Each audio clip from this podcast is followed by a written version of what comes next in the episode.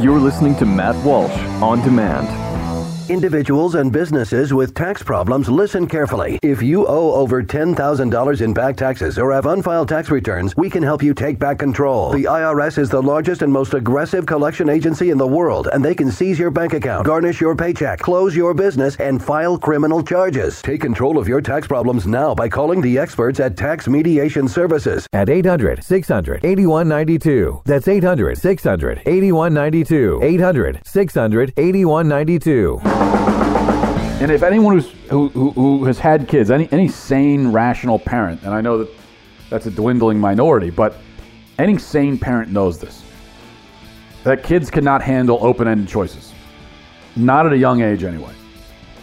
Uh, even if you go to even something simple like ice cream flavor, you take them to Baskin Robbins and there's 31 options, and you say, well, which of these 31 options do you want to choose from? It'll take them 31 years to figure it out until eventually you realize, oh, you know what? I have to. I, no, I can't give them 31 options.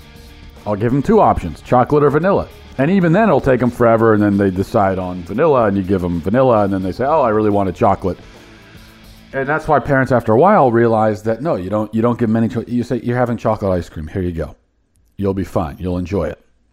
And kids need that because when you give them give them too many choices, they don't know what to do with the choices.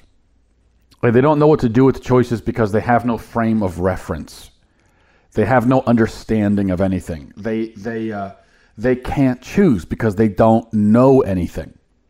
If I were to ask my daughter what she wants to do today, and I would never do that because I'm not that stupid.